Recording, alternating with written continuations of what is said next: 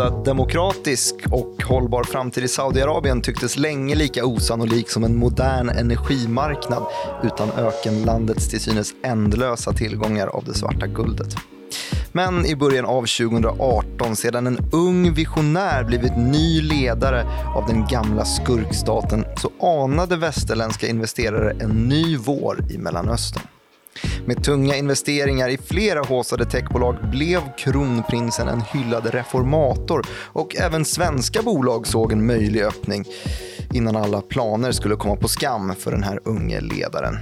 Det här är Follow the Money. Det är en podcast om storpolitik, finans och den svenska börsen. Och idag berättar vi historien om kronprins Mohammed bin Salmans uppgång och fall och funderar om väst någonsin kommer se åt Saudiarabien med blida ögon igen. Om allierade USA kommer att återvinna förtroendet eller om nya allianser i världsordningen nu är på väg att formas. Kul att sitta här med dig igen Joakim Rönning. Hur är läget? Bra. Vi ska snacka om eh, Saudiarabien, hela historien om Saudiarabien. Mitt favoritland Visst är det det? att prata om. Ja, snyggt där. Vi har pratat om Saudiarabien flera gånger tidigare. Vi har pratat om Mohammed bin Salman. Ja, det har vi nog Eh, gjort, ja. Men nu, det har mest varit i förbifarten i ett Ja. oljeavsnitt eller ett politikavsnitt i internationella relationer. Jag vill att vi börjar nu just i Saudiarabien, eh, prata lite historia. Det vore kul. Hur långt bak vill Mm. Gillar du gå? Ehm, till Mohammed bin Salmans farfar kanske, för det är väl där Saudiarabien börjar egentligen. Ett par generationer bak, typ andra världskriget då kanske, eller? Ja, den tiden. eh, han, ja precis. Det var ju där eh, någonstans som Saudiarabien kom att bli etablerad. Alltså, eh, den f- historien innan det, när Saudiarabien blev Saudiarabien, eh, det var ju när ottomanerna drevs bort, turkarna, som ju satt på eh, imperiemakten över hela Mellanöstern eh, ja, på 1800-talet. Och då med hjälp av Lawrence of Arabia och rebellkrigföring så lyckades ju Abdulaziz bin eh, Ibn Saud, som han hette, eh, Mohammed bin Salmans farfar alltså, eh, till slut då ja, trycka bort ottomanerna och skapa det här riket och befästa då makten i monarkin som fortfarande lever kvar. Ska man veta att de här gubbarna har ju rätt många barn. Så att, eh, Ja, men man har ju talat om ganska mycket olika eh, avlägsna släktingar. det finns en och annan prins och prinsessa i Saudiarabien. Det är exakt det jag ville trycka på där. Ja. Och de verkar alla vara hyfsat välställda ändå, eller? De har deg. Ja, det har de. Eh, Mohammed, MBS kan vi väl bara fortsätta kalla honom för. Mohammed bin Salman, Den unge MBS. kronprinsen. Ja. Som ju inte är, eh, han är ju inte ledare de facto utan han är ju en administrativ sådan. Mhm. För hans uh, trötte far eh, sitter inte på, han sitter ju på den exekutiva maktpositionen fortfarande men det är mest formellt. Eh, han Mm. Gammal, fattar eller? inga beslut. Ja, han är slut. Mm, okej. Ehm, men man följer formaliteten då så att eh, han får sitta kvar tills han dör. Eh, och ehm, Alltså Saudiarabiens intressanta position kommer sig ju av oljan såklart. Ehm, och just Abdulaziz Ibn Saud då, eh, MBS farfar, han blev eh, polare med Franklin D. Roosevelt, USAs president under andra världskriget Just det. eh, berättas historier om hur eh, ja, britterna var ju emot att USA skulle in och integrera i Mellanöstern som ju var via Palestina då, brittiskt territorium eh, i ganska stor utsträckning. Mm. Men det gick inte riktigt FDR, eh, FDR då, Franklin D. Roosevelt med på. Så han Det var lite i det här eh, maktskiftet som vi pratade om i, i förra avsnittet Ja, kan man ju I nästan alla säga. fall i spåren av Ja, det. precis. Där det brittiska imperiet eh, kom att nedmonteras. Mhm. Det Franklin D. Roosevelt gjorde var att åka dit och eh, ge bort en rullstol till... Eh, han var ju rullstolsbunden, Mm. buren, vad man nu säger. Eh, och det var även, eller ja, han var inte det innan, men han blev det. Ibn Saud då. Den gamle konungen. Vilken fin Och det, gest ändå. ja, men det blev ju, det har blivit av någon anledning en väldigt liksom, känd ja, Händelse. liten händelse. Att det var så USA kom att verkligen eh, befästa maktpositionen då. När man väl hittade olja, eh, vad det led. Det var, ja, han hade väl förutsett det lite grann, presidenten där, att man hade då med hjälp av lite mindre oljefynd som eh, Chevron och Texaco hade gjort, eh, ja, två amerikanska oljebolag alltså, i Saudiarabien just. Runt Abqaiq som ju är känt för en annan in, intressant händelse här senaste året. Mm. När Iran bombade två stycken oljeraffinaderier, då var det just Abqaiq man gav sig på med de här bestyckade drönarna. Centrum för två stycken väsentliga historiska händelser alltså? Verkligen. Mm. Uh, och Därefter så skapades ju eh, det som idag är världens största företag, typ um, Saudi Aramco. Världens mest vinstinbringande företag i alla fall. Mm. Det är ju ett som har figurerat i, i media väldigt mycket ja, på senaste. Ja, det har det gjort. Precis. De har ju börsnoterats här senaste ja, ganska nyligen. Och inför den här börsnoteringen så var det väldigt mycket snack om hur den här skulle värderas. Och ja, precis. Nästan, ja, man började ju väldigt, väldigt högt och, och, även om man gick ner väldigt mycket i värderingen så är det väl fortfarande... Det klättrade ju uppåt också i uh, inledningen. Sen så har det ju varit lite oljepriskrascher, så det, det är ju ett svårvärderat bolag, det har vi pratat om i trading direkt vet jag. Mm. Att uh, det, det, är ju mycket som styr det där och mycket risker man går in med. Man, det är svårt att bedöma hur man ska värdera ett bolag som är helt och hållet myndighetskontrollerat. Vanligtvis brukar man försöka göra en värdering på ett bolag genom att kolla summan av alla mm. framtida intäkter och sen såklart lite företagsspecifika risker och så vidare, värdera det här på något sätt. Eh, men i fallet Saudi Aramco så måste man också ta in en politisk aspekt och det är den som är väldigt, väldigt svårvärderad. Precis. Typ sådana saker som att deras intäkter styrs helt och hållet av oljepriset och det är, mm. styrs av till stor del Saudi och OPEC. Och OPEC ja, precis. Eh, och då påverkar det såklart värderingen. Ja. Och Men det blev så, en av de största noteringarna. Det blev den största noteringen någonsin och um, då noterade man bara 1,5 procent av bolaget. Så det säger väl någonting om hur gigantiskt det här bolaget är. Så är det. Uh, och det är ju då statligt ägt till 98,5 procent. De övriga som man inte satt ut på marknaden. Mm. Sen är det kungafamiljen man... som äger det då? Eller? Ja, det är det ju i princip. Eller saudiska folket ska det ju vara. Men i och med att det är uh, monarkin då, uh, som sitter på makten och dessutom har stärkt greppet kring makten genom att tysta Eh, de religiöst lärda eh, som ju suttit på i princip halva makten tidigare mm. så, så har ju den eh, maktpositionen blivit ännu mer ja, tongivande de senaste, de senaste åren. Så det, det är väl det som MBS har bidragit som mest till. Var, var är vi i historien? Vi, vi hoppade fram till Saudi Aramco och nutid helt plötsligt. Ja, just det. Um, ja, alltså Saudiarabien har ju då genom den här olja mot vapen-komplexet, eller vad man ska säga, mm. där man har gjort sig medberoende till varandras ja, um, ställning som världsledande inom ja, ekonomi överhuvudtaget, USA och som oljenation. Då. Så det började med en, en rullstol från Roosevelt och sen precis. så fortsatte det, övergick det in i vapen i utbyte mot uh, makt och olja? Ja, precis. Mm. Så att eh, USA har ju varit fullständigt beroende av saudisk olja liksom eh, Saudiarabien har varit fullständigt beroende av amerikanskt eh, ja, stöd i form av vapen och eh, underrättelser och eh, ja, militärt skydd till och med. Mm. Eh, Kuwait-krisen var ju en sån händelse där USA kom till undsättning när man eh, började misstänka att Saddam Hussein, då, Iraks före detta diktator, var på väg att lägga under sig mer än bara Kuwait. Då, som, ja, det blev inte fallet då eftersom att USA kom till mm. undsättning som sagt. Men samtidigt så har man ju den här religiösa aspekten då där de, de just religiöst lärda wahhabisterna då som, som vilar, de som gjorde Um, de här, det är ju ett beduinfolk från början, den saudiska befolkningen. Mm. Det var de som gjorde beduinerna till uh, muslimer. Uh, vi vet ju att Mecka och Medina, de två heliga städerna, ligger i Saudiarabien just. Um, så det har ju en väldigt stark religiös prägling i Saudiarabien och det har ju då medfört att den här diktaturen som ju är, den har ju varit fullständigt uh, dominerande. Ju. Mm. Eh, i all överskådlig tid bakåt i alla fall. Och det har väl funkat ganska bra ändå till, alltså Om man hatar mänskliga rättigheter så det funkar skitbra. jo, jo, absolut. Mänskliga rättigheter och, si, och sido så, så är det ju ett land som är fruktansvärt rikt i jämförelse med många, många av sina grannar. Oh. Stora företag, mycket oljeintäkter. Det är Mellanösterns rikaste land. Ja, mm. det är det ju. Och då har man ganska rika grannar dessutom med ja, Qatar och Förenade Arabemiraten. Mm. Ja, dylikt. Sen så finns det ju lite sämre ställda länder också, som Jemen söder om, där man ju nu ja, hamnat i luven med eh, en revolutionär styrka som vill ta över Det makten. lite tjafs där ja. Hotierna, precis. Det kan vi kanske komma till senare. Det är väl Ja, det är eh, vi, de är kompisar med USA. Ja, de är kompisar med USA och ehm, ja, det är ju väldigt ifrågasatt, inte minst i Sverige då, där vi har en betydande vapenexport och uh, låtsas vara neutrala. Det har, jag vet inte hur många Saudi-vapenaffärer vi har glidit igenom i opinionen. Det har varit headlines eh, Ja.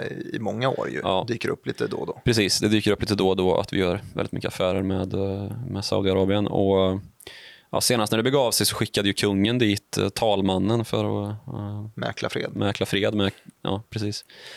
Det är lite absurt kan man tycka med en sån här totalitär eh, diktatur. Mm.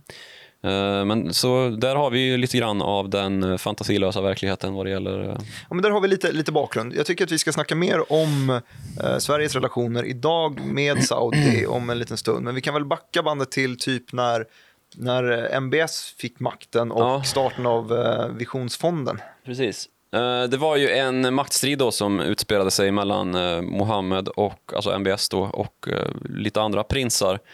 Som slutade med att han väl ja, tog makten mer eller mindre liksom ett diplomatiskt skuggspel som utspelade sig och i slutet på 2017 då så gavs han den informella makten över att bestämma och, och bli ja, kungafamiljens överhuvud.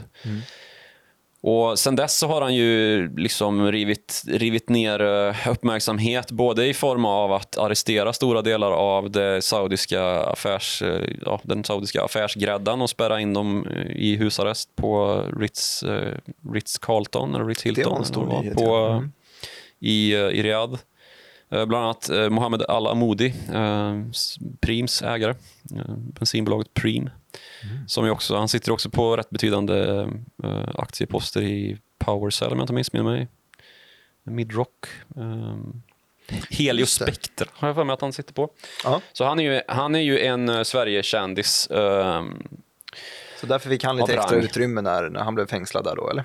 Ehm, det fick de nog allihop, hela gänget. Och det var ju ett tiotal prinsar, alltså släktingar till MBS som också frågades ut av säkerhetstjänsten och sen kom ut på andra sidan och var väldigt eh, väna från att ha då varit lite mer eh, oppos- oppositionella mot prinsens eh, maktövertagande. Han då. ville make a statement när han tog makten 2017. Ja, helt, och, helt uppenbart så var det. Eh, och då ska man veta att han var 32 år när han tog över makten, så han var ju inte liksom en... ja, de här de äldre prinsarna tyckte ju att han knappt var torr bakom öronen när han kom här och skulle bestämma. Mm. funkar inte riktigt för dem. Men eh, nu gör det det. ja. Konstigt att det kan vända så snabbt. Men eh, det som Mohammed bin Salman då har gått till, till makten med är ju någon sorts ambition och förståelse för att Saudiarabien måste förändras. Mm. Ehm, inte bara gå ifrån det här religiöst fundamentala, wahhabistiska, totalitära styret eh, där kvinnor inte får köra bil och knappt gå utomhus. Eh, utan också att ekonomin då i grund och botten måste förändras. Ehm, Han såg en svaghet i att vara så beroende av så oerhört olja. beroende av oljan. Ja. Eh, och inte bara det, utan att genom oljan så har man också skapat ett statssystem där den största delen av befolkningen är helt beroende av staten eh, och statens oljeintäkter. Då. Väldigt stora liksom, bidragsstöd som ges till, till befolkningen och subventioner i form av bränslekostnader och som nästan är i, ja, obefintliga och dylikt. Eh, väldigt låga skatter och sådär i allmänhet. Och att reformera den här ekonomin då som dessutom ehm, nästan ingen servicepersonal är saudisk utan allt tas in utifrån. Uh, mycket, alltså uh, Stilla havets, uh, vad brukar man kalla dem? Stilla havets hjältinnor, Uh, Manillas eller Filippinernas kvinnor som åker till Mellanöstern och slavar för araberna. Ehm, de utgör ju stora delar av arbetskraften då och att byta ut dem trodde ju MBS då var en, en väldigt bra idé för att få fart på eh, den saudiska ekonomin. Och Och det var ju mer inrikes då, hur man skulle hantera liksom en, eh, ja, en ny generation som, som kanske hade sett lite för mycket av eh, omvärlden för att uh, helt foga sig i det gamla Saudiarabien, då, totalitärt och stängt. Um, och Det har man då på utrikesfronten gjort väldigt stora reformer också då, på hur man ser på framtida investerande och, och liksom att få ut, det är ju så man försöker i praktiken reformera Saudiarabiens ekonomi då, att man investerar stora belopp i eh, teknikbolag, Ja, det har vi sett. Så att de här, de här pengarna man utomlands. får ut av, av oljan, då, som, mm. som är uppenbarligen väldigt, väldigt mycket pengar, de vill man förvandla till ägande av andra typer av bolag som på sikt kan ge, ja, precis. ge lite bredd åt ekonomin och kanske plocka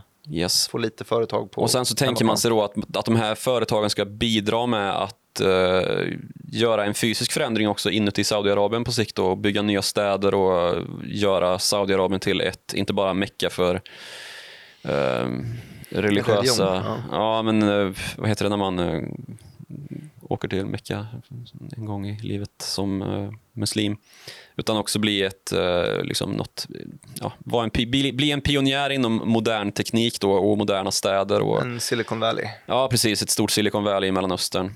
Mm. Och det har ju blivit, eh, ja, det har ju tagits små steg då mot det här. Och Man har bjudit in stora delar av det internationella näringslivet och skapat den här Future Investment eh, Conference som kallas i allmänt tal för Davos in the Desert.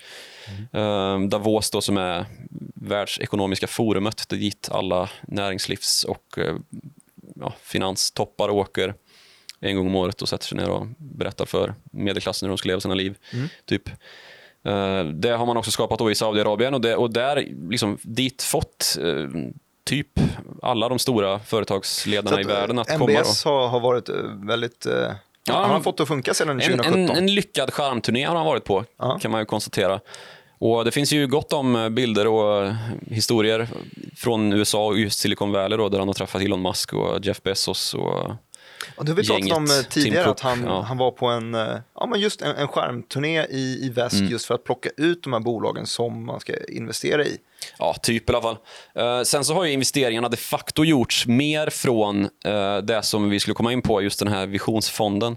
Mm. För hans vision då, som han har formulerat är 2030, att då ska Saudiarabien vara ett ledande teknikmecka. Uh, mm. Mecka. Ja. ja. Det skämtet kan du få dra fler gånger ja, i den här det också. kan hända att det blir ett gäng till. Uh -huh. um, vart var vi? 2030. Och för att åstadkomma det och, och um, mer välja ut vilka bolag ska Saudiarabien äga mm. så har han tagit hjälp av uh, en annan snubbe som vi kanske har pratat om någon gång, Masayoshi Son. Japanska Softbank. Precis, japanska Softbanks uh, banks ledare, eh, grundare och ordförande och vd och allt, eh, chefsinvesterare. Eh, Softbank då är ett japanskt investmentbolag. Eh, I grund och botten ett telekombolag som eh, numera även har ett, investment, eh, ett investmentbolag, investmentbolag som liksom har, precis som Saudiarabien gör nu, då, omsatt intäkter till eh, investeringar och dragit vinning av det och växt sig stort. Då. Softbanks främsta investering genom alla tider är när man gick in i Alibaba i tidigt skede, alltså det kinesiska nät... Eh, snackade vi om i förra avsnittet också, Tencent och Alibaba. Ja, eh, E-handelsgiganten, mm. Kinas Amazon.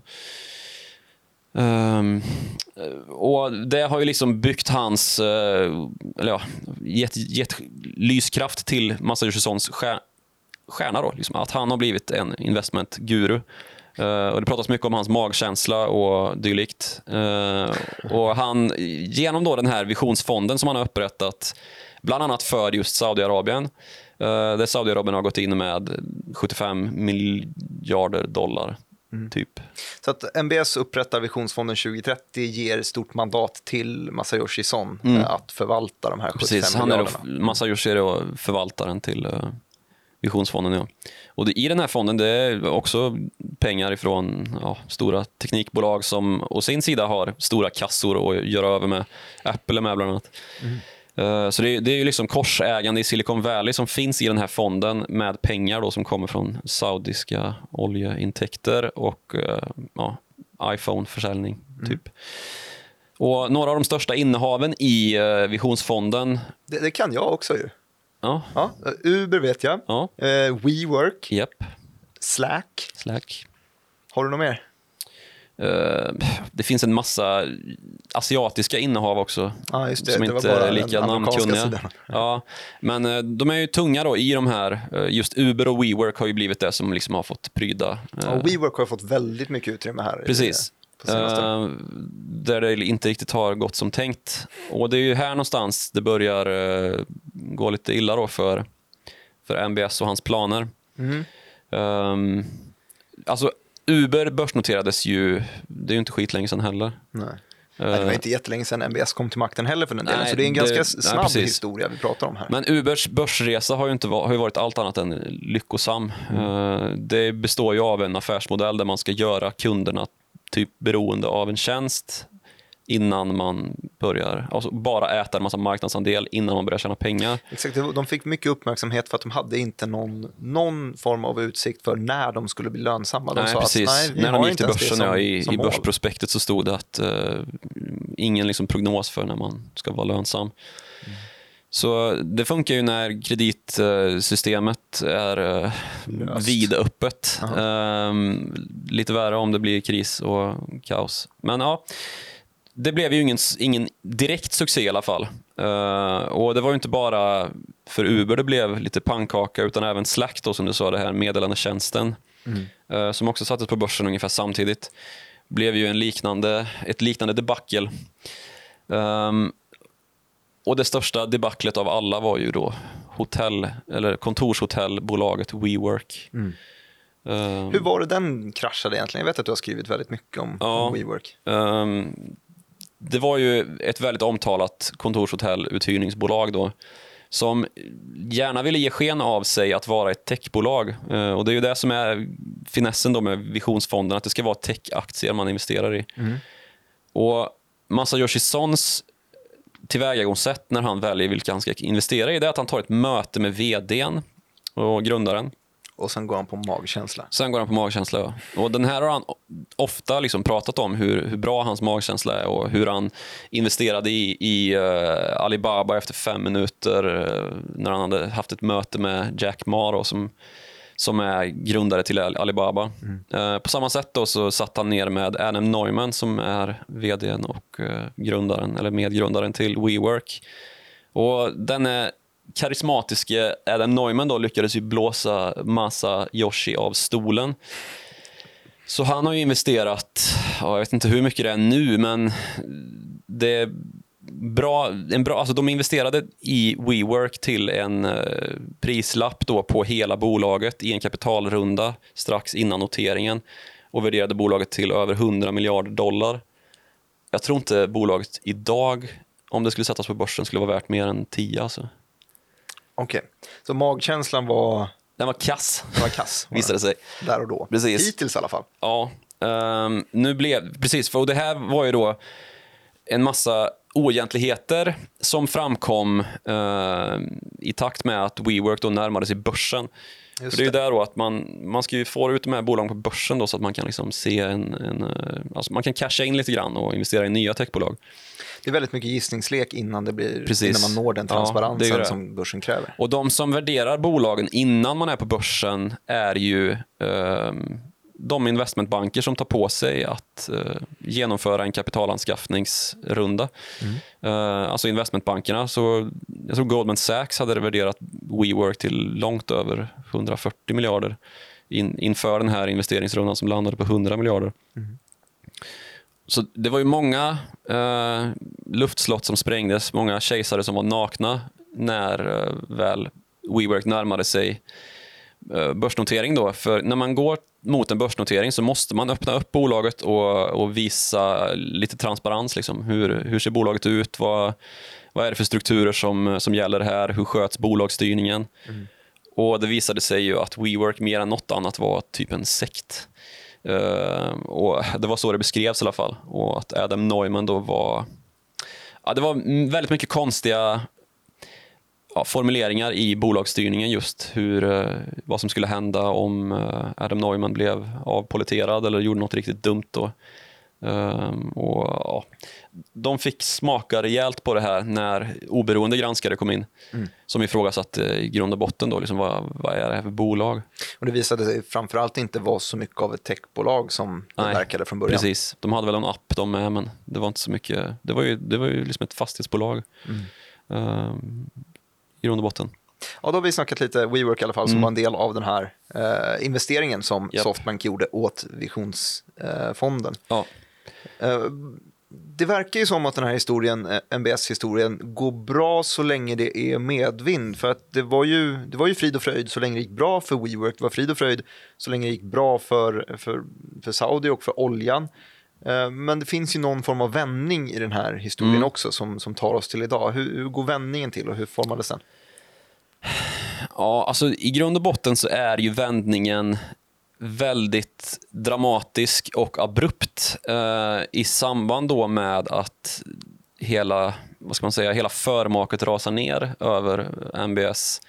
Eh, när en kolumnist för den amerikanska tidningen Washington Post, eh, Jamal Khashoggi, mördas i saudiska konsulatet i Istanbul.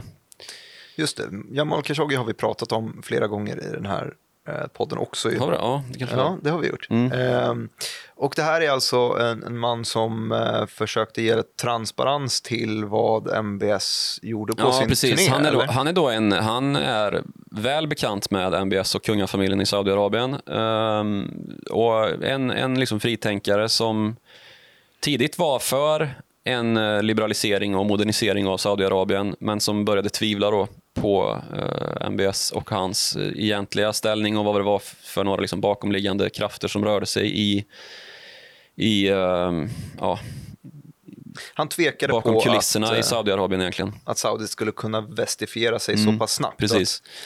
Och, och då satt ju han dessutom på en ganska så uppburen eh, position då, som kolumnist i, i Washington Post. Ja, det är ett fint journalistiskt ämbete. Ja, och så kunde han ju publicera då fritt vad han tyckte och tänkte. Ehm, och det, det gillar ju inte MBS riktigt. Så det som sker är att han, nu är det väl, ja, amerikanska underrättelsetjänster har i alla fall säkerställt att det var ett beställningsmord av eh, MBS.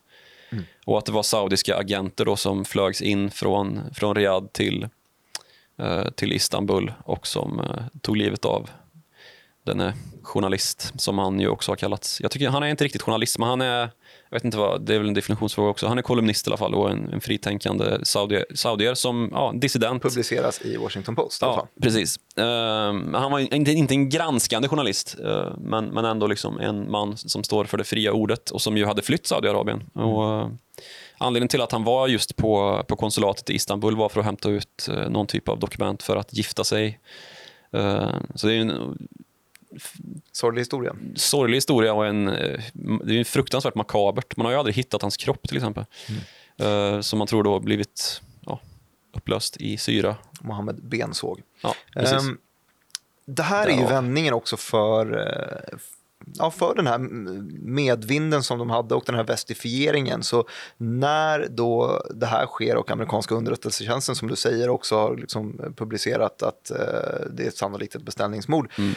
Då får man ju allt fler kritiska ögon mot sig. Från att vara någon man gärna raggar lite på för att det är nice att få mycket pengar, mycket investeringar. Ja. Sverige var ju också i samma typ av liksom veva i det här. Så Mm. 2000, alltså under 2000-talet så, så var det väldigt mycket Saudi-pengar som hamnade i svenska börsbolag. Det var- jag vet att eh, det var någon artikel från 2015 där man ehm, det dyker ofta upp på typ eh, tidningar som Dagens Industri eh, sammanfattar året till exempel. Och då Mm. visade det sig att, eh, att Saudiarabien var bland toppinvesterarna, bland utländska investerare på den svenska börsen. Så den typen av relation hade vi ju fram till en ganska eh, ja, men när, när den här vinden började blåsa emot och även från svenskt håll där Mm. var det Margot Ja, Wallström som Margot var Wallström, ute. som, utrikesministern som var ute och sa, dåvarande utrikesministern som sa att, ja vad sa hon, att det är en terrorregim som, med, ja, med, som Hon var ganska tidig med, med... medeltida terrorregim eller något, dylikt. sa hon. Och det vållade ju rabalder då när eh, det kom till Det var det vi saudiska nämnde öron. här, att kungen skickade ner talmannen för, Just det, precis. för att be om ursäkt. Det var ju då i spår av Margot Wallströms uttalande, va? Starkt jobbat. Ja, men det- i alla fall den här vändningen, hur fortsätter den sen? Jamal Khashoggi mördas. Ja, Jamal Khashoggi mördas och effekten blir väldigt dramatisk och direkt då. Eh, när det är så uppenbart. Han mördas då inne på en eh, ja, inne på statlig mark då. i- Saudisk statlig ägo. Och ehm, det här Davos in the Desert som vi pratade om. Den konferensen blir inte så välbesökt av västerländska investerare som den brukar bli. Det brukar då vara de allra rikaste och mest inflytelserika människorna som Ja, alltså åker dit. bank från JP Morgan, Goldman Sachs och you name it drar ju tillbaka sin... eh, ja, Plötsligt så var ankomst. det eh, helt desert i desert. det var desert in the desert, Mm. kan man säga. Ehm, och det kom ju också på skam när till och med Donald Trump då som, ja, vars svärson dessutom blivit bästa polare med eh, MBS, Jared Kushner. Under den här eh, turnén kanske? Ja, precis. Den, den, eh, den relationen är nog ganska beständig tror jag. Det finns det nog ganska gott om bevis på att han, de fortsatt har kontakt. Och Jared Kushner är, ska man ju veta, inte bara svärson utan han är ju en senior advisor i Vita huset till, eh, till Trump. Då. Väldigt ifrågasatt sådan. Ehm, till och med Donald Trump opponerar sig emot det här som har skett. Mot Och- mordet då? Ja, precis mot mordet. Och eh, just påpekar då, det, ja, vet man inte hur pass mycket han eh, liksom tänkte efter på den här saken, men han påpekar då att just för att han är journalist så är det särskilt eh, bekymmersamt. Men han, han tror ju inte på amerikansk underrättelsetjänsts slutsats då om att eh, Mohammed bin Salman har legat bakom mordet. Eh, och det blir inga repressalier då rent eh, formellt mot Saudiarabien. Däremot så börjar det puttra liksom i senaten och kongressen i övrigt. Men det här är ju också, eh, kan man ju tänka, det finns ju en politisk del i det här som vi har pratat om, just oljemaktcentrat som är Saudiarabien och en lidande amerikansk oljeindustri. Det är inte rätt tillfälle för, Nej. för Donald, Donald Trump att ta upp en strid mot Saudi som kan Nej, fast sänka då hela... låg oljan ganska mycket högre än vad den gör nu. Det har du rätt i. Ehm, men ja, precis. Det, det är ju ett maktförhållande där som man inte gärna vill släppa på. Dels så har man ju väldigt mycket baser i Saudiarabien som ju har varit ehm, viktiga för att försvara intressen i Mellanöstern. Ja, sen, sen relationen liksom, ja, kom till stånd och som har varit viktiga för att liksom, eh, driva ut IS ur Syrien och dylikt. Samtidigt så finns det ju andra delar av den här makropolitiska ja, relationen som är struliga. 16 av 20 flygplanskapare i eh, World Trade Center-attackerna var saudier till exempel. Eh, och det ligger bakom att det är en av de bärande orsakerna till att Aramco inte noterade på New York-börsen till exempel. Okej. Eh, Ja, det var det ju länge tal om att de skulle Ja, hamna precis. där. Och det hade ju förmodligen gett en mer likvid aktie då. Eh, världens största oljebolag sätts på börsen. Mm. Men det var då för att man inte... Alltså det är ett statligt bolag fortfarande. Och ska man sätta sig på börsen i New York så då underställer man sig deras regler och lagar. Eh, och det finns ganska så häftiga uh, skadeståndsanspråk på Saudiarabien då från eh, efterlevande till offren i World Trade Center. Okej, och det där blir då en, en, en bricka i spelet Ja, precis. Att man kan noteras. utmäta Aramco på ganska duktiga belopp. Ehm, och Det finns även då an, utredningar mot Saudiarabien om hur pass mycket staten var involverad i eh, finansieringen då av ja, Osama bin Laden och al-Qaida och andra terrorgrupper. Vi har, vi har hoppat lite fram och tillbaka Mm. i historien här. Vi började här vid, vid 1945 ungefär, sa vi, efter andra världskriget. Ja. Vi snackade om MBS farfar. Eh, och så snackade vi om MBS just och hans visionsfond som eh, då leddes av Masayoshi Son eh, som eh, driver Softbank, Mm. investmentbolaget där. Eh, hur de investerade i, i Uber och Slack och, och eh, Andra coola techbolag, WeWork, andra coola WeWork, techbolag ja. och eh, kontorsuthyrningsföretag. Ehm, som sen visar sig gå rätt dålig i den där visionsfonden Ja, för att det, precis. det mesta sket sig, eller blir- mycket sket sig. Kollaps av alltihop. Ehm, Samtidigt som det här kollapsar så eh, vänder vinden Mm. och eh, folk börjar se på Saudi med lite kritiska ögon. Eh, Ja, ett mord sker precis. också. Vänds tillbaks till det. Eh, och allt det här med att man då till exempel har låtit, börjat låta kvinnor köra bil. Det var ju en nyhet där Ja, under precis. 2018 kanske, Ja. eh, som blev lite världsnyhet på något sätt. I alla Precis. fall en svensk nyhet. Kvinnor fick bli ställföreträdande män ett tag. Eh, Men ja, det är väl lite si och så med hur det ser ut med det där egentligen. Kan det ha varit en, en, en bricka i Det är klart att det är en västifieringskampanjen? PR-kupp. Liksom. Det är det ju. Eh, Men det är ju, samtidigt så är det ju en förutsättning för att man ska kunna saudifiera arbetsstyrkan och att folk tar sig till jobbet Absolut. utan att eh, pappa eller make ska behöva skjutsa överallt. Nej, det känns ju... Ja, det, är, det, är, ett absurt land. Där. Eh, Men i alla fall, det är inte bara Davos in the desert som, som får stryka på foten utan det är, ju, det är ju en hel del andra affärer som går i stöpet då för, eh, för Saudiarabien. Man blir isolerade igen, som man ju har varit kanske mer än någonsin tidigare. Även om då, som sagt, det är ganska fantasilöst det här med ekonomi ibland och vissa företag börjar liksom återuppta kontakten med Saudiarabien så är det liksom glorian på MBS då som, som har stått i på första sidor och varit den nya reformatorn plötsligt visar sig vara en eh, kallblodig mördare. Eh, det blir inte så poppis längre. Eh, och den här omställningskampanjen då, där man ska låta millennials-generationen bli den första fria saudiska generationen. Ja, den tas ju för vad den kanske egentligen är då. Och dessutom så har vi ju problemet då med kriget i Jemen. eh, där Saudiarabien inte lyckas kuva eh, hotierna utan eh, ja, fortsätter då i det här proxykriget som ju egentligen är krig mellan eh, Saudiarabien och Iran då, via eh, ombud. Där Saudiarabien är involverade med ja, vapen och militära medel eh, för att slå ut Shia-milis då och säkra eh, geopolitisk makt i regionen. Det börjar ju liksom vändas frågetecken dit också. Eh, USA och övriga världssamfundet är inte så sugna på att delta eh, eftersom att eh, ja, det här har skett då i, i bakgrunden. Och eh, trots då att den här regeringen som Saudiarabien stödjer är FN-erkänd.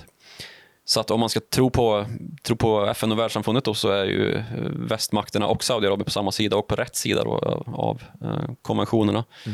Um, men det här är då en, en blödande konflikt, inte bara i människoblod utan också i finanser för Saudiarabien. Um, och jag tror att en stor faktor till att det blev som det blev med oljemarknadskraschen här i, under vintern, vårvintern 2020 är just eh, den här fadäsen där, eh, där Saudiarabien blev mer och mer vända ryggen och eh, då när OPEC eh, skulle samsas kring den här coronavirus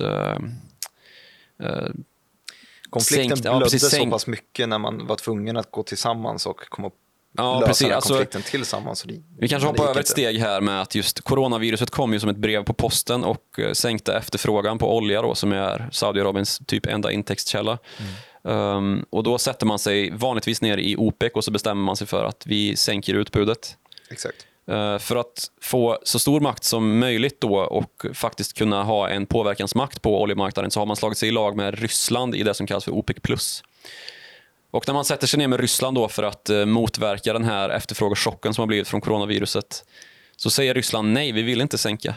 Vi vill inte stödja den amerikanska fracking eh, oljeutvinningen längre med att driva upp priserna på det här viset. Och det var den enda lilla kilen som behövdes i den här konflikten. Ja. Eh, för att det var ju redan sår, sårigt nog mellan Saudi och USA. För de tre stora spelarna i det här OPEC-mötet är ju då Ryssland, det är Saudi och det är USA. Ja, som, som Det- sitter på, på fjärr och eh, blandar sig i. Eh, Donald Trump var ju ute och manade både Putin och eh, MBS till bot och bättring och skärpning.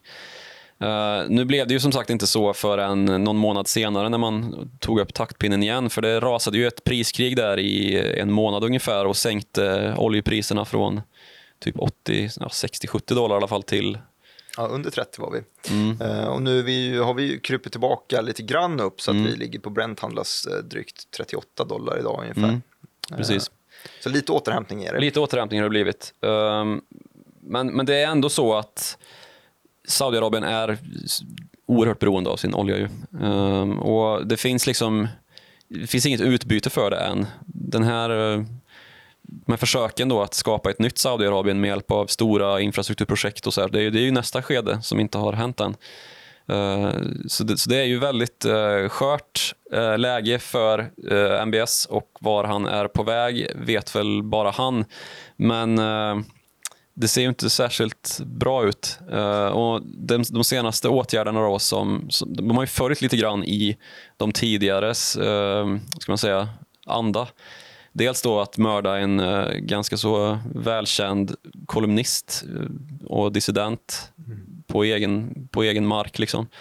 Uh, och det här priskriget då som, som, som man utlöste, för det var Saudiarabien då som, som skruvade på kranarna istället för att skruva av kranarna. Mm och sänka liksom, priset på den egna enda intäktskällan lite så har det ju varit med eh, de senaste, även efter, efter det beslutet då att sänka oljepriset så har man ju infört en höjd skatt och ja, den här tredubblade momsen. Ja. ja, precis. Man tredubblade momsen här i ja, april eller maj. Jag vet inte spännande. Ja, det är ett väldigt spännande drag eftersom att Saudiarabien då, de blir ju mer och mer beroende av den inhemska produktionen och den inhemska konsumtionen framförallt. Mm. När man inte har några intäktskällor utifrån då, eller väldigt sinande sådana. Mm.